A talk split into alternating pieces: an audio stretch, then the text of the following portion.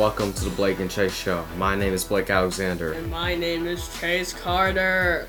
and we are here to talk about Obi Wan Kenobi for the second time on our show. We will be running through episodes 1, 2, and 3, and 4 at the very end. We just saw that, by the way, and it Yep. was. It was kind of crazy. These Disney Plus shows get a little hectic by episode 4. So, we're going to start by talking about episode 1, what we liked about it and we, what we didn't like about it, because me and Chase had a few conflicting opinions on that one. So, Let's Chase, would you like to go first? Okay, episode one. Hello there. So, episode one begins where a massive transport that looks like the one from Rogue One, but it's not. Thanks, trailer. Er, lands on Tatooine, and then we meet three new. In- Inqu- no, not new. Well, one new Inquisitor. The first Inquisitor is the Grand Inquisitor. Yes, I which we did see from Rebels. Yes, and remember that one because they're gonna break the lore. Okay. And we see the fifth brother, also from Rebels. And he looks. He, he actually looks worse than the Grand Inquisitor. I got it. He didn't look too accurate, did he? Yeah, he looked nothing like him. But keep going. Who talk about the third one? And the third one is. Reva. The Grand Inquisitor comes in this guy's lovely saloon and sort of interrogates him because the Empire is currently hunting down Force sensitives. But meanwhile, where's where's Obi Wan during this time? What's So, he doing? Obi Wan is chopping meat. Yeah, he got like a day job, didn't he? Yeah, yeah, day job chopping, upping meat. Let's get to the climax of the show. What happened with Leia on Alderaan? So it started where we meet Alderaan, and it's a very peaceful, lovely planet that totally does not have munitions plants and poisonous toxins that the rebels are going to use later. So Leia is climb- climbing a tree, and she's just looking at the various spaceships. Can you blame her? That's what I'd be doing, counting the various spaceships if I would suddenly travel to Star Wars. And basically, some bounty hunters capture her because, well, the, the Grand Inquisitors are looking for her to lure out Obi Wan Kenobi because they know of bit, the Organa's family relations between Obi Wan in the past, and they have like suspicions that Obi Wan is still alive and out there. And so, well, essentially, Leia is bait. I think we should discuss what we liked about Episode One and what we didn't like. Would you like to go first, or should I? Yes, I would like to go first. Okay. Here's what I liked about it. I like the new planet that they added, Daiyu. It's really cool, even though it should have been more inherently obvious that this was a new planet, and the trailer looked like it was the Coruscant underworld. Apparently, the creator said it was supposed to be like Hong Kong, kind of sketchy, and I really think it's a very interesting planet because what happens on Daiyu kind of stays on Daiyu. I also remember seeing like an ex clone trooper there in one scene. Do you remember that? Yeah. Loads of people were talking about that one. Yes, I did.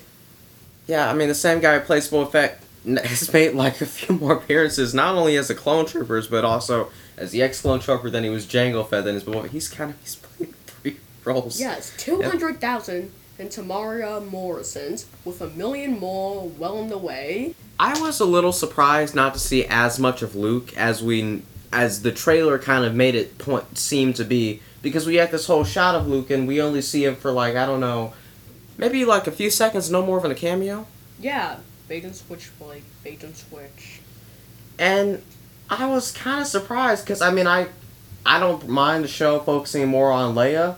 I think that makes a bit more sense to kind of get Obi Wan off the planet, but it's like so we're not gonna get any screen time of Luke. Period. Yes, because he's supposed to be protecting Luke. That probably fall into a dislike section, wouldn't it? Yeah. All right, so for me, I think what I liked about the show, I did like seeing Alderaan because it's mentioned a lot in Star Wars, just just canon and stories and books overall. We see comics panels of it, but I have had yet to see a movie or a television show actually get a look at the planet beyond, you know, seeing it get blown up. And we get to see it on a ground level. We get to see what the buildings are like, what kind of what life is like there. which is some it. It looks very different than what I imagined it to be. It looks like Coruscant, or it looks like a similar setup to it. No, you know what it really reminds me of, Chase? It reminds me of Cloud City, how it looked, like the architecture, all that. It looked just like that, but it was more on a forest type planet, and I really enjoyed seeing that. It was something different. Yes, because if Coruscant is the brains of the galaxy, Alderaan is its heart. Hmm. So I would say something else I liked about the show. Other than that, Alderaan was great, by the way. Um, I think I like Uncle Owen's performance in that show, and here's why. Well, we've never really gotten too many interactions between Uncle Owen and and Ben from the very first film, A New Hope. There was only like a brief mention of him, and then of course, well, he died an hour later in the film. But that that's a whole other. I still think it was Boba Fett. Yeah, that's a that's a theory. But to to keep it going, I mean, he specifically wants told Obi Wan to stay away from Luke from Jump, which wasn't something I heard before, and I could tell that they had taken some inspiration from eh, the Obi Wan comics because I did actually read one of those on Kindle. I was able to get access to one of those, and it was and while they it more it focused more on Obi Wan's life on Tatooine than anything else. Didn't really show him going out of that area, but you know the books and the movies are obviously different from each other. So, you know, it focused on Luke a little bit more, which we didn't see in the show, like was mentioned previously. But it's a welcome change. Now, what I now I think I I can't interrupt the Inquisitors thing because that's going to be obvious. They were kind of the highlight of the entire show. So, if you don't know who the Inquisitors are, basically, like Chase said, they are Jedi hunters. And we have the fifth brother Inquisitor person, which doesn't look as accurate to the show, but I mean, understandable. Live action is live action. And then, of course, we have Reva, which was also mentioned earlier, and we have the Grand Inquisitor. We saw him from Rebels, I remember from season one.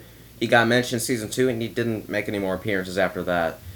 And this is 10 years, I think, before Rebels and all that, so there's like Oh, thank you. So there's like a five gap between that and then a New Hope and Obi Wan ten years. All right, thank you for that.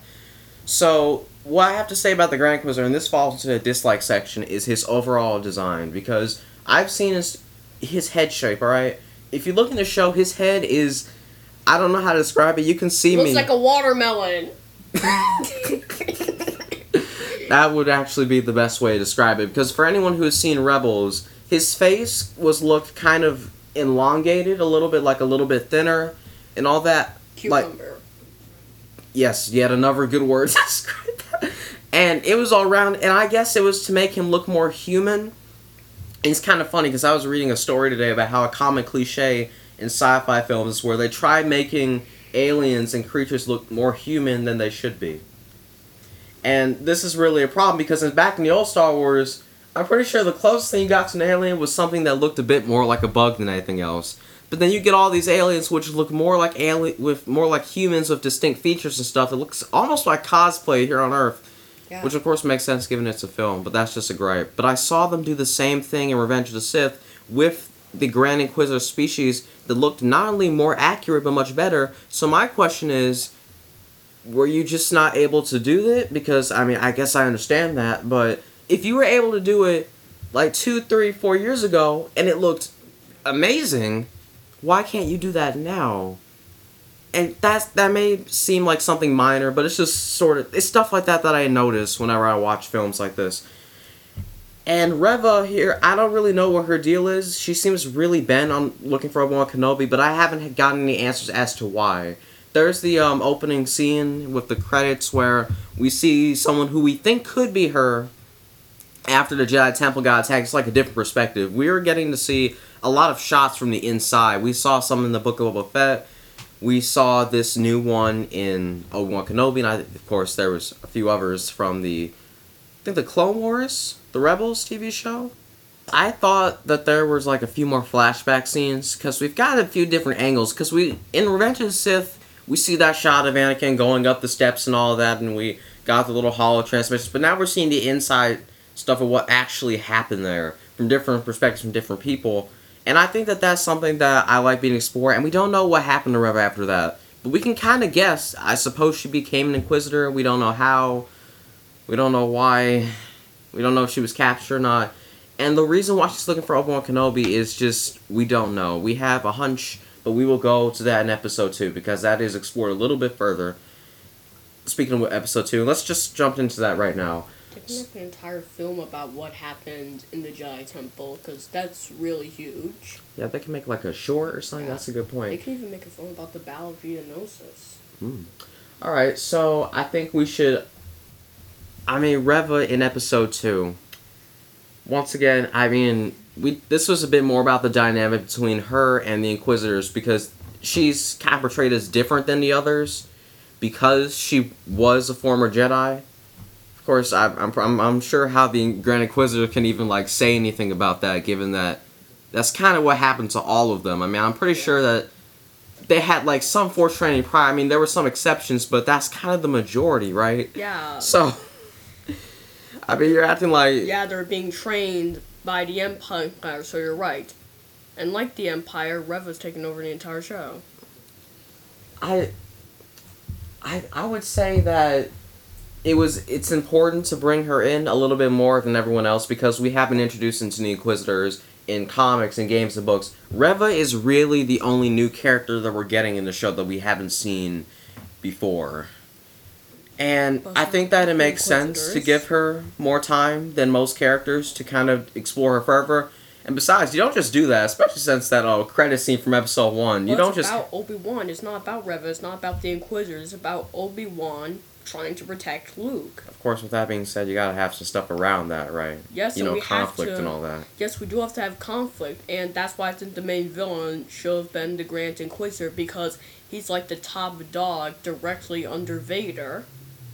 Or at least he was before he got stabbed Yes. in episode two. Yes, That's about something we'll go into later.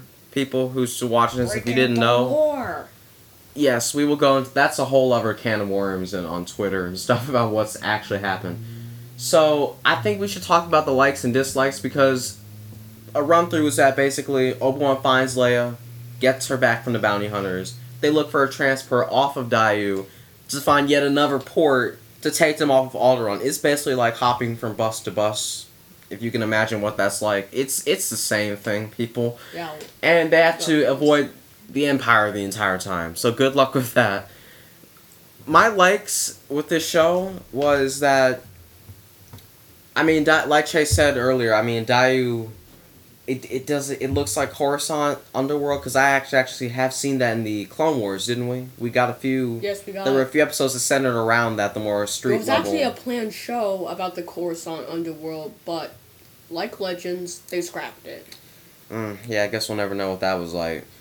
But I I don't know what why Revan wants Obi Wan specifically. And I think that what I liked about this one was the fact that Obi Wan is he's kind of reluctant about this entire thing to start off with, right? He doesn't really want to go out and find Leia exactly. I mean, it's not that he doesn't want to, because I mean he wants to keep her safe. He wants to keep both of them safe.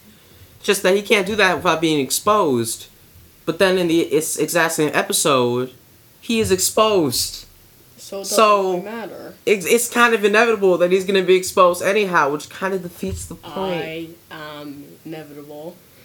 And then of course Bail Organa. So it's really a mixed bag with likes and dislikes. Because where whenever I liked something about that episode, there's a great follow up to something I didn't like about that show, which is just like, but why? Like for example, when Leia kept saying that her father was gonna bring a whole army. I know that you're supposed to be keeping Leia a secret. Okay, that makes sense. She's force sensitive, or well, uh, she's force sensitive ish. We'll leave it at an ish, alright? Well, it's ish. And if she's discovered, then it's gonna be a whole thing. The Empire's gonna be looking for her.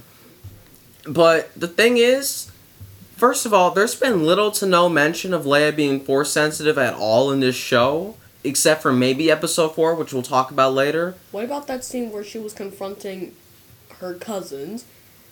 That was I I That- think she was yeah, I don't know. force or something. Maybe. Maybe she can figure out truths about people, because that's like, that's a, that's not like the. Book definition that. of the force to some extent. So you might be right about that. But other than that, we haven't like seen anyone question her about it or at least it hasn't come up yet. I'm gonna I'm gonna wait for episodes five and six to come out. You know, they got a whole season two planned, so leaving that to the side. But so my but this is my big question. Obi Wan Kenobi to me is I mean he's a Jedi, so if you want to find anyone a Jedi is probably the next best thing. But my thing is why not send an army? Like Yeah, you could have sent someone with Obi Wan at least. like stormtroopers. No, well, send I'm not even talking about the Empire, man, because everyone knows that the That's the Empire is only kind army. of That's the only army in the galaxy. true, but they've got some people on Alderaan as well. You could have sent an a, another bounty hunter, like The just just a hunter, not even for money, but yeah, like that. The military police force. My question is, Stormtroopers. why not send them though? You didn't explain that. I mean, why Leia's force sensitive, but I mean, the Empire. The Empire, a bounty hunter. They, they couldn't even send Boba Fett. I, okay, no. Boba Fett's a bit of a stretch, but the point is, my, my overarching point is, you could have sent anyone else from Alderaan to do this. Obi-Wan might have been better for it, depending on the situation he was put in, but it's nothing that someone else could have handled without putting Obi-Wan and Leia in danger, because now she's kind of in more trouble because he sent Obi-Wan, which we learned about in episode 4. We'll get into more of that. It's it's a whole thing so eventually they do get off to a transport and then there's the whole bombshell thing would you like to discuss that because i mean it's like the whole darth vader okay. issue So, wait, in episode three, episode 2 episode two. Okay. So, unless you've been living in a desert planet for 19 years, Reva stabbed the Grand Inquisitor, and Lore got blown up like the Death Star. Uh, Yeah, thanks a lot. you want to discuss Thanks a lot, the whole thing with rebels and i Okay, like five years later, the Grand Inquisitor is in Rebels. I'm starting to wonder what the story group is for. What the story group. so let me get this straight so in the rebels animated series the grand inquisitor is alive and kicking all right he's he's doing the thing he's as scary as as he wants to be and and then we get obi-wan kenobi and he's also in that show and we're just like so wait in the five years how are you still alive but then again considering that he kind of stabbed him in the abdomen type area it could have just been a flesh wound and we don't know what his anatomy looks like with the species that he Actually, is we do. Oh, you do? Apparently, he has two stomachs. so you know what? Maybe I mean she because she because you stabbed him like the stomach area, correct? Yes. And if he has two, I don't know. Maybe maybe it's like a kidney. Well, I mean, you can he- technically survive with one, right? Well, maybe he can. Yeah. Right? well, he can. Yes. Well, well, well, he can't keep his blood clean anymore. Uh, I mean, he can technically survive with one, I suppose. Well, he did say that there are some things more frightening than death. There are some things far more frightening than death.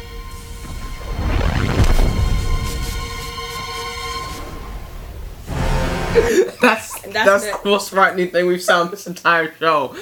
All right, but more on that later. You know, you you can get the idea of what we're trying to say here. Basically, the Grand Inquisitor being dead period makes no sense. Of course, we didn't see a body, so he might not be dead. I mean, it's the same thing with Marvel's Kingpin, so I'm leaving that out in the yeah, open. Marvel's Kingpin. Now, you know, Reva drops the bombshell on Obi-Wan Kenobi that Darth Vader's Anakin Skywalker, which also doesn't make sense. Yeah, it doesn't make sense. How would she know? Because Vader's notorious for pretty much killing anyone except the Emperor who knows his true identity. Like, the only one who's outside of Palpatine who knows Emperor Vader's true identity is Grand Admiral Thrawn. And we all know how important he is to just the Empire in general. But I think we should get back to Daiyu after a minute because they didn't leave Daiyu, period. I mean, they kind of just took like a ship or something, right? I think they were still on Daiyu at the time of all this. Into a more grassy, like savannah like spot. And this is going to go into episode 3 because episode 2 kind of just leaves them there. Episode 3, they get off the ship. What about likes and dislikes? We didn't do that. We did. Oh, was there any? Oh, I'm so sorry, Chase. I'm so sorry. Was there anything? Yeah, I kind of left you in the dust there. I'm, I'm sorry. I kind of went off on a tangent. What did you like and dislike about episode two?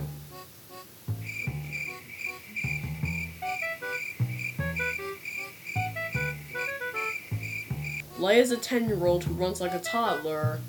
Yeah, I just, I'm, I'm not. She, she looks at least seven, Yes, because six, younger than ten is my point. Maybe the crew has to compete with Baby Yoda, so I guess I understand why they did it because uh, Baby Yoda's already conquered the world. oh, it, it feels like we've kind of been there, done that. We get the gist. speaking of Baby Yoda, uh, Coda, watch out for uh Baby Yoda. Oh, Wait a minute, Chase. I've just Karaoke. realized something that you just told me. What? Think about it. In The Mandalorian, what was the plot of Mandalorian and Baby Yoda and all that in the very first season? I think I'm seeing something here. Did Obi Wan Kenobi kind of copy the Mandalorian plot for season one? Yep. Think about it. Yep. Force sensitive person. Yep. Force sensitive person. Yep, they did it because. Lone gunslinger guy, cowboy, Obi Wan Kenobi with the lightsaber and all that. He's being hunted about the dislikes, but by a Darth Vader type character like Moff Gideon. they copied it. and then you got Darth Vader on the Obi Wan. Kenobi side. trying to get him saved. Back to own feet. Oh. Oh yeah, but there's one more thing that I didn't like. Obi Wan Kenobi's betrayal. They gave him the Jake Skywalker treatment. You want to explain what Jake Skywalker is? It's a little inside joke we got in our house. Okay, he got last Jedi. So what this whole Jake Skywalker thing? This is something funny that me and him do. For those of you who don't Actually, know. Actually, Mark Hamill invented it. Oh, he did. Yes. All right. So basically, in the Last Jedi, people there's been a long debate about whether that was actually Luke Skywalker because even I, when I saw that film, The Last Jedi, I didn't think it sounded like Luke. And so, whenever Chase says Jake Skywalker, it basically means that a character is acting outside of their like personality than we would expect. And not can't- that that's a bad thing or anything, but it's just something to think about for I better mean, or for worse. Obi Wan Kenobi can't even lift a ten-year-old with the Force, who again runs like a toddler. Yeah, I don't know. I mean, then we saw something in episode four where he was like kind of struggling to use it. Maybe it's just like mental issues. You know, maybe he's kind of trying to get Mental out of that. issues. I can imagine how that'd be hard on a person. Okay. We should move on to episode three, though. We've kind of been talking on episode two for a lot longer than we needed to. So, episode three is essentially them trying to get on this transport, and they have to ride with stormtroopers the entire time, which would be horrifying for anyone. Uh, no, it wouldn't. I wouldn't be horrified because the stormtroopers are a peacekeeping force trying to bring security to the galaxy and hunting those religious fanatics that are called the Jedi. What? You're not wrong because we do actually. There was a bit of there was like this bus driver guy who was talking about the Empire for a minute, so that might be open to a Morally discussion. gray character because here on Dot Mosaic we are proud supporters of, of the um, of the Empire. We, we we got a whole propaganda person over here on our show, so I would say that because I think that the really most interesting thing that they I feel like they wanted us to take away from the show, like forget getting past the transport and the whole fight scenes and all that. What interested me the most was the fact that the bus driver, his name was Freck, right? Frick. Looked like the mole man from Marvel, that really ridiculous Oh, yeah. villain. I don't know if you remember him. Freck was saying there's nothing wrong with a little order, right? Like while he was talking to Obi Wan and Leia on the bus, oh, while as the stormtroopers got on, because he doesn't know who they are. He's just he's just like a bystander at this point. So I I kind of gave me a little bit of an inside look into why some people were actually just genuinely okay with the Empire. Because if you think about it, when the Separatists and the Republic were kind of fighting and stuff, truth be told, I can see, especially with the Clone Wars, the galaxy was kind of an anarchy. The Empire did, in fact, kind of clean the mess up because it's like, okay, this is what we're gonna do. All y'all need to get in line. We're doing this from now on. Okay, okay. There wasn't as many problems after that. So I have to admit, as you kind of mentioned earlier, the Empire isn't as bad as they're portrayed, but it depends on which side you look on. Yes, because is if Star you- Wars, for an example. Because if you look what look what was in the galaxy in the prequels and what happened later with the New Republic, the Empire is the best system to live with. So let's continue on with the actual events of the show.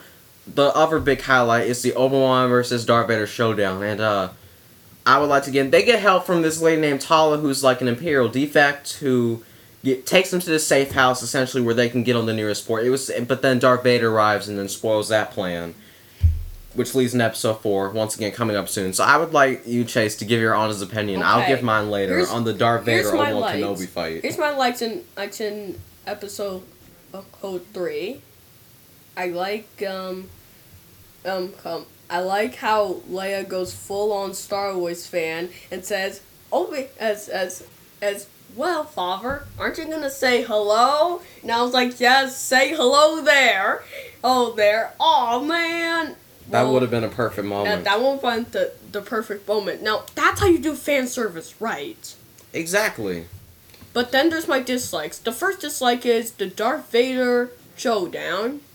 Apparently, everyone at Lucasfilm, when they were talking about it, said it's going to be the rematch of the century. Yeah. yeah. If that century was year 100, it. Like, I would say that it was very underwhelming, and the choreography was kind of subpar and was probably the second worst lightsaber fight I've ever seen.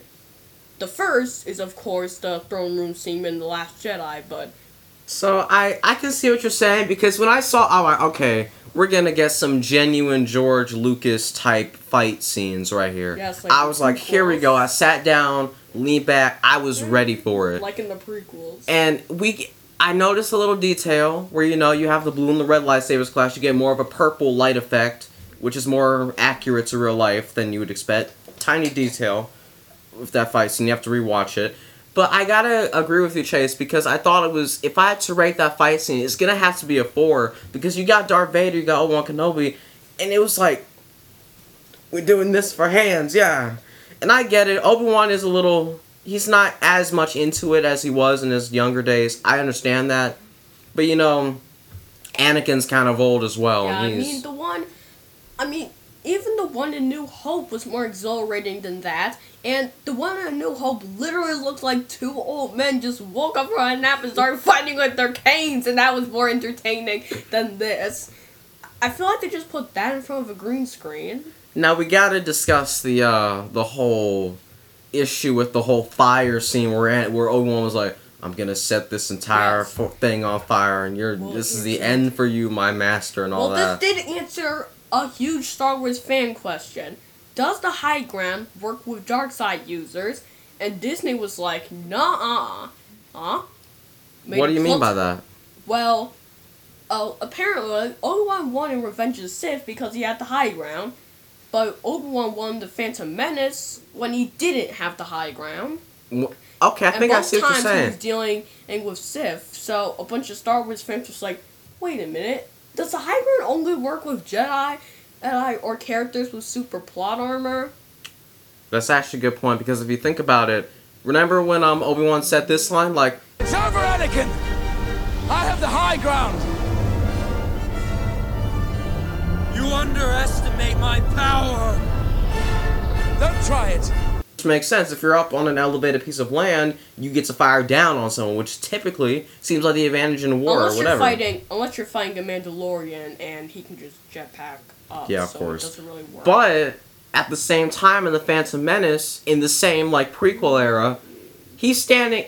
Obi Wan is on the ground and Darth Maul's up, so technically he has the advantage. He has the high ground, and Obi Wan just jumps up and he then doesn't just even like have a lightsaber. exactly.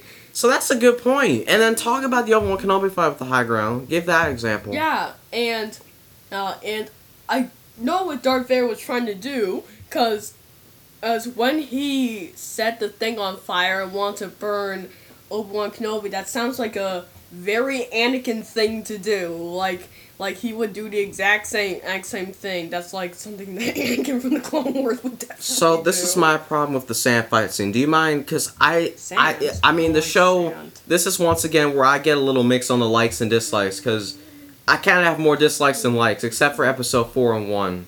Episode two and three are mixed back for me altogether. But what I would say about the fight scene, and this, I'm I'm just, if you guys, I recommend watching the show for more context. What me and Chase are saying, assuming that you have watched and you're just listening to us now. Unless you haven't canceled your Disney Plus account after watching episode three. Right, so this is what happened with the fight scene, okay? Essentially, Anakin has the advantage. He's like force choking like Obi-Wan Kenobi. He's got all that going on. Sets the ground on fire, the sand and all that. He's got him on the ground. There's fire everywhere and all that. So Darth Vader puts out the flames, right? Because he didn't want to just kill him just yet. He kind of wanted, to, I guess, torture him. I don't well, know. Well, we can't kill him because we need to keep consistency with A New Hope. Oh wait, what happened to the Grand Inquisitor? Huh? Right, I, of course he's. so I mean, so the stormtroopers, as he accessed them to bring him to Tala, remember her? She was like the Imperial defect. Basically, makes a distraction, causes another fire to go up, which I don't see how that helps Obi Wan much, but yeah, and you know, and, Darth Vader just stands there and watches Obi Wan be carried away by the droid. And my thing is, you want you told the storm. He's like, oh, the stormtroopers are saying, oh gosh, we can't get through. So let me get this straight. Darth Vader can't just do the thing where you put out the fire because we already saw you do that. The stormtroopers can't fly. I know you have jetpacks. We've seen it before. I know you have those. If you look at this fight scene with any sort of just like common sense and you really think about what happened, you it makes you wonder but why? Maybe and I think that the intention behind this was maybe their way of saying they'll meet again, just not today. Maybe that'll be held off for episode 6. So I don't think this was the fight scene, fight scene we were looking for. Maybe they'll give us something a little bit more satisfying in episode 6 when everyone really gets the shape. If anything, I think episode 3 was used more as a wake up call for the character than anything else, but oh yeah, by the way, Leia got captured by Reva, no surprise there because she sent off Tala to rescue Obi-Wan, leaving her completely alone in the tunnel leading to the spaceport. So she's captured now. Also, there's this thing called the Path, which they've introduced into a subplot, which Reva is apparently looking for.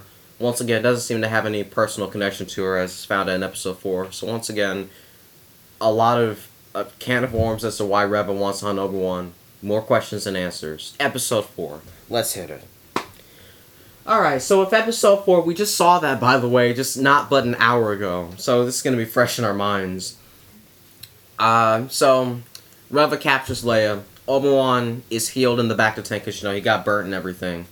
For the most part, he's fine. Alright, he he needs his, his gives his body time to heal. Because of plot armor. Well, uh, yeah, I suppose it, it probably would have taken a bit more long long time, but they had they had stuff to do. All right, so I can we can forget about that. So what they have to do is that they team up with this. You can forget about common sense too. They they team up with like these. I mean, they're not rebels exactly, but they do have like the same speeders that the rebels used, which we will talk about in a bit. Because I don't know if you noticed that the ships they were flying later in like the aerial scene, but More terrorism. they were snow speeders. Okay. Now I could just be completely wrong about this, and I maybe just don't know much about the ship. But last time I checked, there's a difference between a speeder and a ship. Yep. A speeder is like a hover bike type thing. A hover bike cannot fly. It hovers above the ground. If there is no ground, you have no hover bike. Yes, you, you, you don't. You have no hover bike. and that and the speeders were able to go across the snow because they're hovering. Otherwise, it would have been a full-on aerial battle Yeah. for the most part. And I don't think we see them like fly, do we? And, and no, and another other thing is when we enter the Inqu- the Fortress Inquisitorius, we see Tie fighters. Why aren't aren't Tie fighters being scrambled? So the thing is, I didn't really understand why they used snow speeders in particular. Maybe they wanted to make it sound like, oh well, we need to get something a little cheaper than X wings because those are those are actually more expensive than they look. So maybe a snow speeder was just like a low quality type thing that they used. And you know what? I'm I can let that slide. You know, it's it's kind of minor, but still, it like, raises questions like, okay, so I guess it's like, so are we bringing a hover bike to battle? No, you probably want to bring a ship. That's a minor detail. That probably fall into the dislikes. Now, what I did like about episode four was, hmm. Well, I do remember seeing a different like trooper variant, which I kind of really like trooper variants because of the way their helmets are shaped. It's actually not new. It's actually a very classic one from Legends called the Purge Trooper, and I'm really glad when the new canon takes elements from Legends, even though they should not have decanonized it in the first place. I've noticed ever since The Rise of Skywalker came out, ever since The Mandalorian came out, that kind of brought a lot more comic book aspects into the story from games and stuff. And novels. Exactly. That could be considered like what old canon.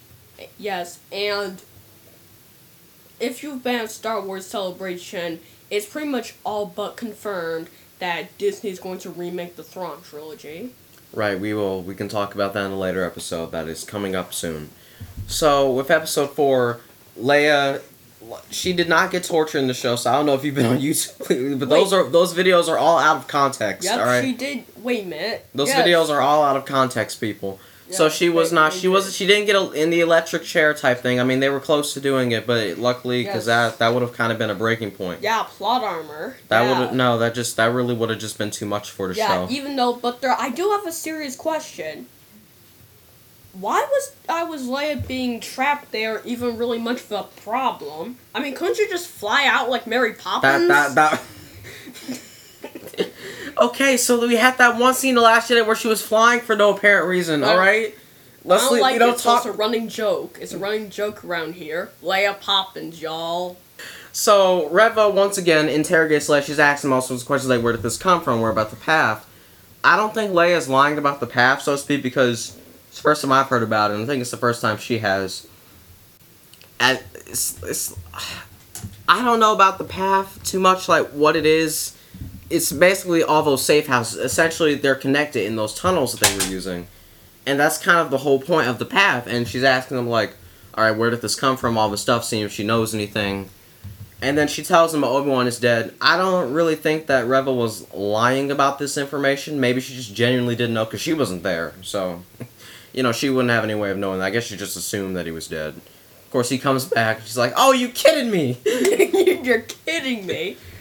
And Tala get is able to get past the security, and they realize a horrifying secret about this in whole Imperial fortress. That it's not a fortress. It's, a really tomb. exactly. It's a tomb. Like, you see, apparently, early. I think this is where the corpses of dead Jedi go, and we see a lot of it. We see the master from that episode of the Clone Wars, and we even see a youngling in there. Now, I don't know who it is. It might be that youngling from episode 2, or it could have been the youngling said, Master Skywalker, there are too many of them. What are we going, going to do? oh yeah, that. It could have been the same guy, even though he didn't have the helmet on, but maybe he was using it as a shield or something. I, I don't know. The point is, it, it they just seem to have a lot up. of. I don't dead bodies. I It was- it was suppose they really look like they were kind of just like frozen in amber. It looks like a carbonite type Yeah, situation, if you ask me. yeah, it was like not that they're dead, but they're- Park. Exactly, just like in Jurassic. That's that's a better description. Um, so Reva's just asked like where Tala came from because Tala isn't really supposed to be there. It's like, why are you here? Then she says, "Oh, I'm a spy. I'm giving you information about Obi-Wan Kenobi." He's like, "But I okay, I don't, She didn't, I didn't- ask. I didn't ask, but okay, I'll take it. I'll take it if you got some information about the path." Then you know, Obi-Wan and Leia escape from where she was being held in the electric type thing. Obi-Wan rescues her before they actually do anything. Once again, that would be whole PG-14 level stuff. So they take they take her out. They're able to escape for the most part, and it looks like things are looking really bad for him because you got Reva on one side. Darth Vader is actually at the place. I don't know why he didn't get involved, but okay. He's probably trying to destroy all traces of sand in the galaxy. Right. and you know, you have stormtroopers on one side, you have stormtroopers on the other side. It, basically, it's a whole circular type thing. The the sto- the snow speeders that we mentioned earlier come in, uh, take out the entire area except for the Inquisitors, of course, because yeah, one of the pe- people who are flying ships' name is Wade. He gets shot down, unfortunately, so that's a heavy loss taken to the crew. Uh. Wasn't talked about too much, but it's a minor point I felt needed to be brought up. And they're I they're able to escape on the transport. They get inside the snow speeder. They're able to get out, and Darth Vader just comes in, and he is Mad. it, beyond mad. Like I think this is the most brutal we've Yeah. seen Darth Vader in like TV and stuff before. Like for example, Yeah. you had like Star Wars Rebels, which kind of went a little bit overboard with Vader, but this kind of just took it from a level Yeah, one to a level nine No, on Darth Vader. level 11 because like he was mad like that that's pretty much me after I see all the new Marvel movies. That's pretty much pretty much me. That's pretty much me. And I, I don't know what it is. Maybe it's just because of the way he's being shot. Like, obviously, you have more handheld camera movements that are being used in the show that look a bit more natural. Maybe it just makes them look more menacing. I don't know. That could very easily be it. But I think this is the first time I've seen Darth Vader on screen and felt genuine fear from seeing him. I've only gotten that reaction from only two other characters, and that was the same Raimi Spider-Man trilogy. Genuine fear whenever I see any of those films show up in any project. Mm-hmm. No, I'm serious. Like chills, man. So I really like the way they're handling Darth Vader in the show. It really brings out like what he represents as a character. And essentially, it looks like they put a tracker on Leia's droid. Her name was Lola, and all that. Looks like they just like I guess inserted a tracker or something like that. They just like oh we'll just pop this on. It's like an Apple AirTag essentially. And the, I, I guess we're gonna get a whole another tracking scene again, which is what they did in last episode. Episode Yes. two, they were tracking him. You're doing it again. So episodes five and six, I predict, are gonna be because episode five is like the climax before the climax with these Disney Plus shows, isn't it? Yeah, uh, yes it is. But here's hey, we have a commercial. No, we don't. We are going to sell to you guys bad dialogue. You thought the dialogue from the prequels was bad? Oh, oh boy, you have another thing coming. Coming. When we find out about the tracking device, Reva's like, like where they go, it will follow. Uh, that doesn't really sound natural for Star Wars. You know what that reminded me of when she said that, Chase? And I mean, I can if we if we can get a little bit more serious for a moment. When she said that, I don't know if anyone was getting any build and they will come They- by yeah, I that. If they build it, we will. They will come. Like I don't know about that. they will come. That's the only thing on my mind after seeing that. Okay, that's really it for episode four, truthfully. And I, episode five and six we have yet to wait because episode five six can really like turn the show around for the better or for the worse. I've seen some examples of that. Show's pretty bad.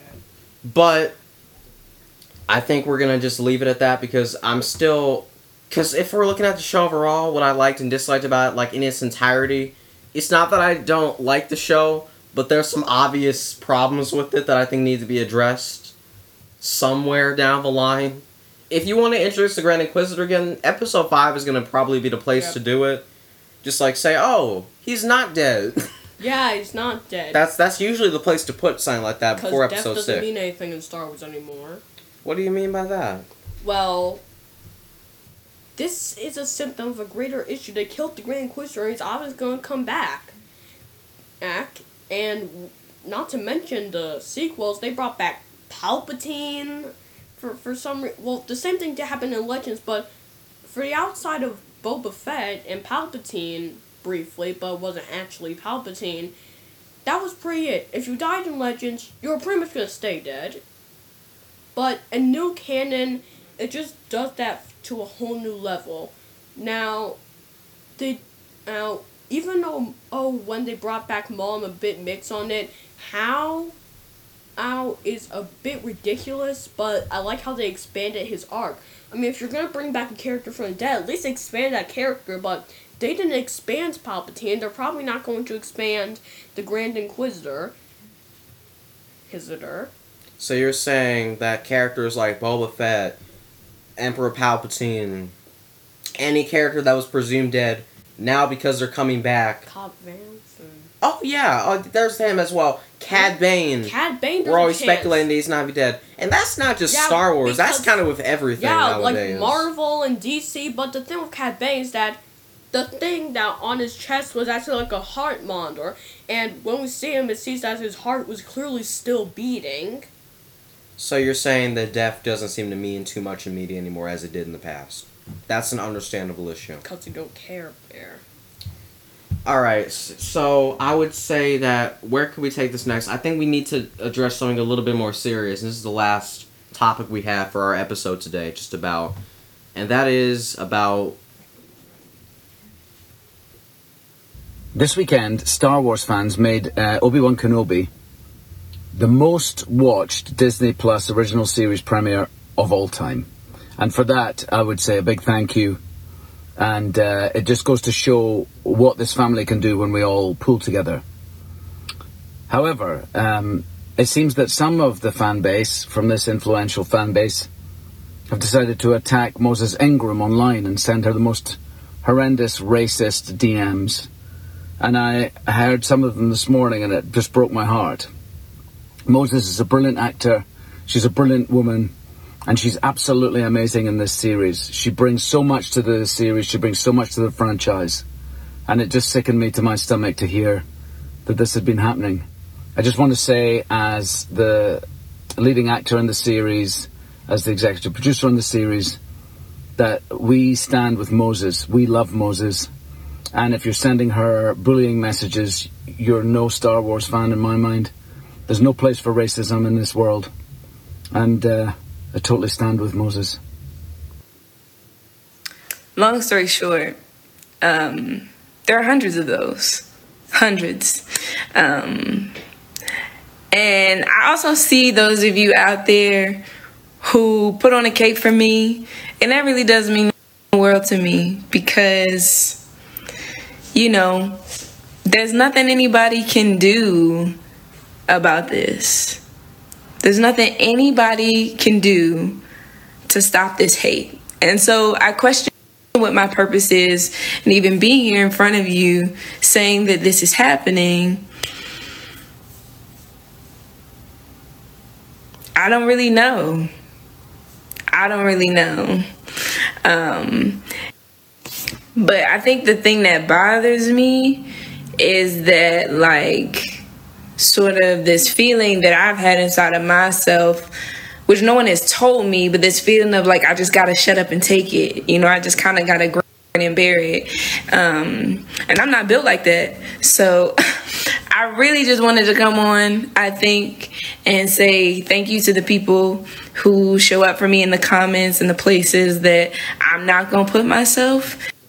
And um, to the rest of y'all, y'all weird. Right. So what you just heard was you heard Ewan McGregor and you heard Moses Ingram speaking on the same issue. And I don't where to where would I start with this? Essentially, there's been some racism involving Reva's character. Well, not even just her character, but the actor herself. No, it was her actress, not the character. Exactly. Well, I make that point very clear. So there's been people have been sending Moses Ingram a bunch of nasty comments in her DMs. I'm assuming on her social media platforms like Instagram and all that, because you can just do that apparently. Yeah. A little, s- little odd, but and just sending her the most nasty stuff. And I, I, I wanted to refrain from using this on her show, but the N word was used. So there's that. But If you don't know what that means, look it up. Or don't. I don't really mind. I don't really. I, but I what needs to be said here is that number one, this is wrong. Okay. it's very wrong. And there's been racism in Star Wars for a long time now that has either been you know covered up for numerous reasons, whatever that those may end up being, or just the fact that I mean this is ugly period Yes, because I don't have a problem with Reva. Okay.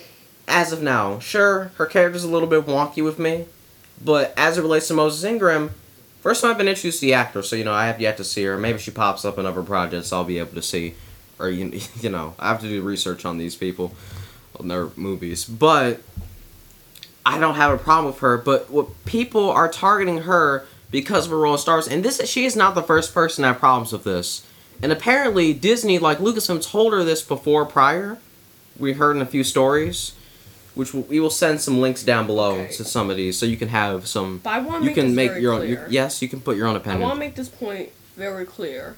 These people who call themselves Star Wars fans, they are targeting Moses Ingram not Aunt Reva. I really just don't like it. Why are these people targeting her like this? It's okay to criticize the character, even though they don't want you to do that either, which is still wrong, but it's okay. But you can't criticize the actress for just doing her job. I don't like the character of Reva whatsoever. You just can't be a Star Wars fan, and if you're targeting the actress like this because she didn't do anything wrong. I would like to just say this, you know, this is we got to address some of the other characters in Star Wars. You had this happened with Lando Calrissian. That's Billy Dee. Wait, Williams, wait, everyone. It did? It, it, wait a minute. If Oh. you don't like Billy Dee. Williams, me and you cannot be That- friends. Yes, yes, yes, you can. But hold on, and then but wait. Apparently, the same thing happened with John Boyega. Exactly. With Finn, well, we can we, even we though can't that's forget still him. debatable, even that's still debatable because a lot of people just want uh, to know the continuity of this because a lot of material said that all stormtroopers were clones. I, what I will say to really put an end to all to this segment is that whenever you're tackling diversity, you want to look at the character first and not the person behind it because the comments that you make and the things that you say can be really hurtful. You can really be hurting someone in real life, okay?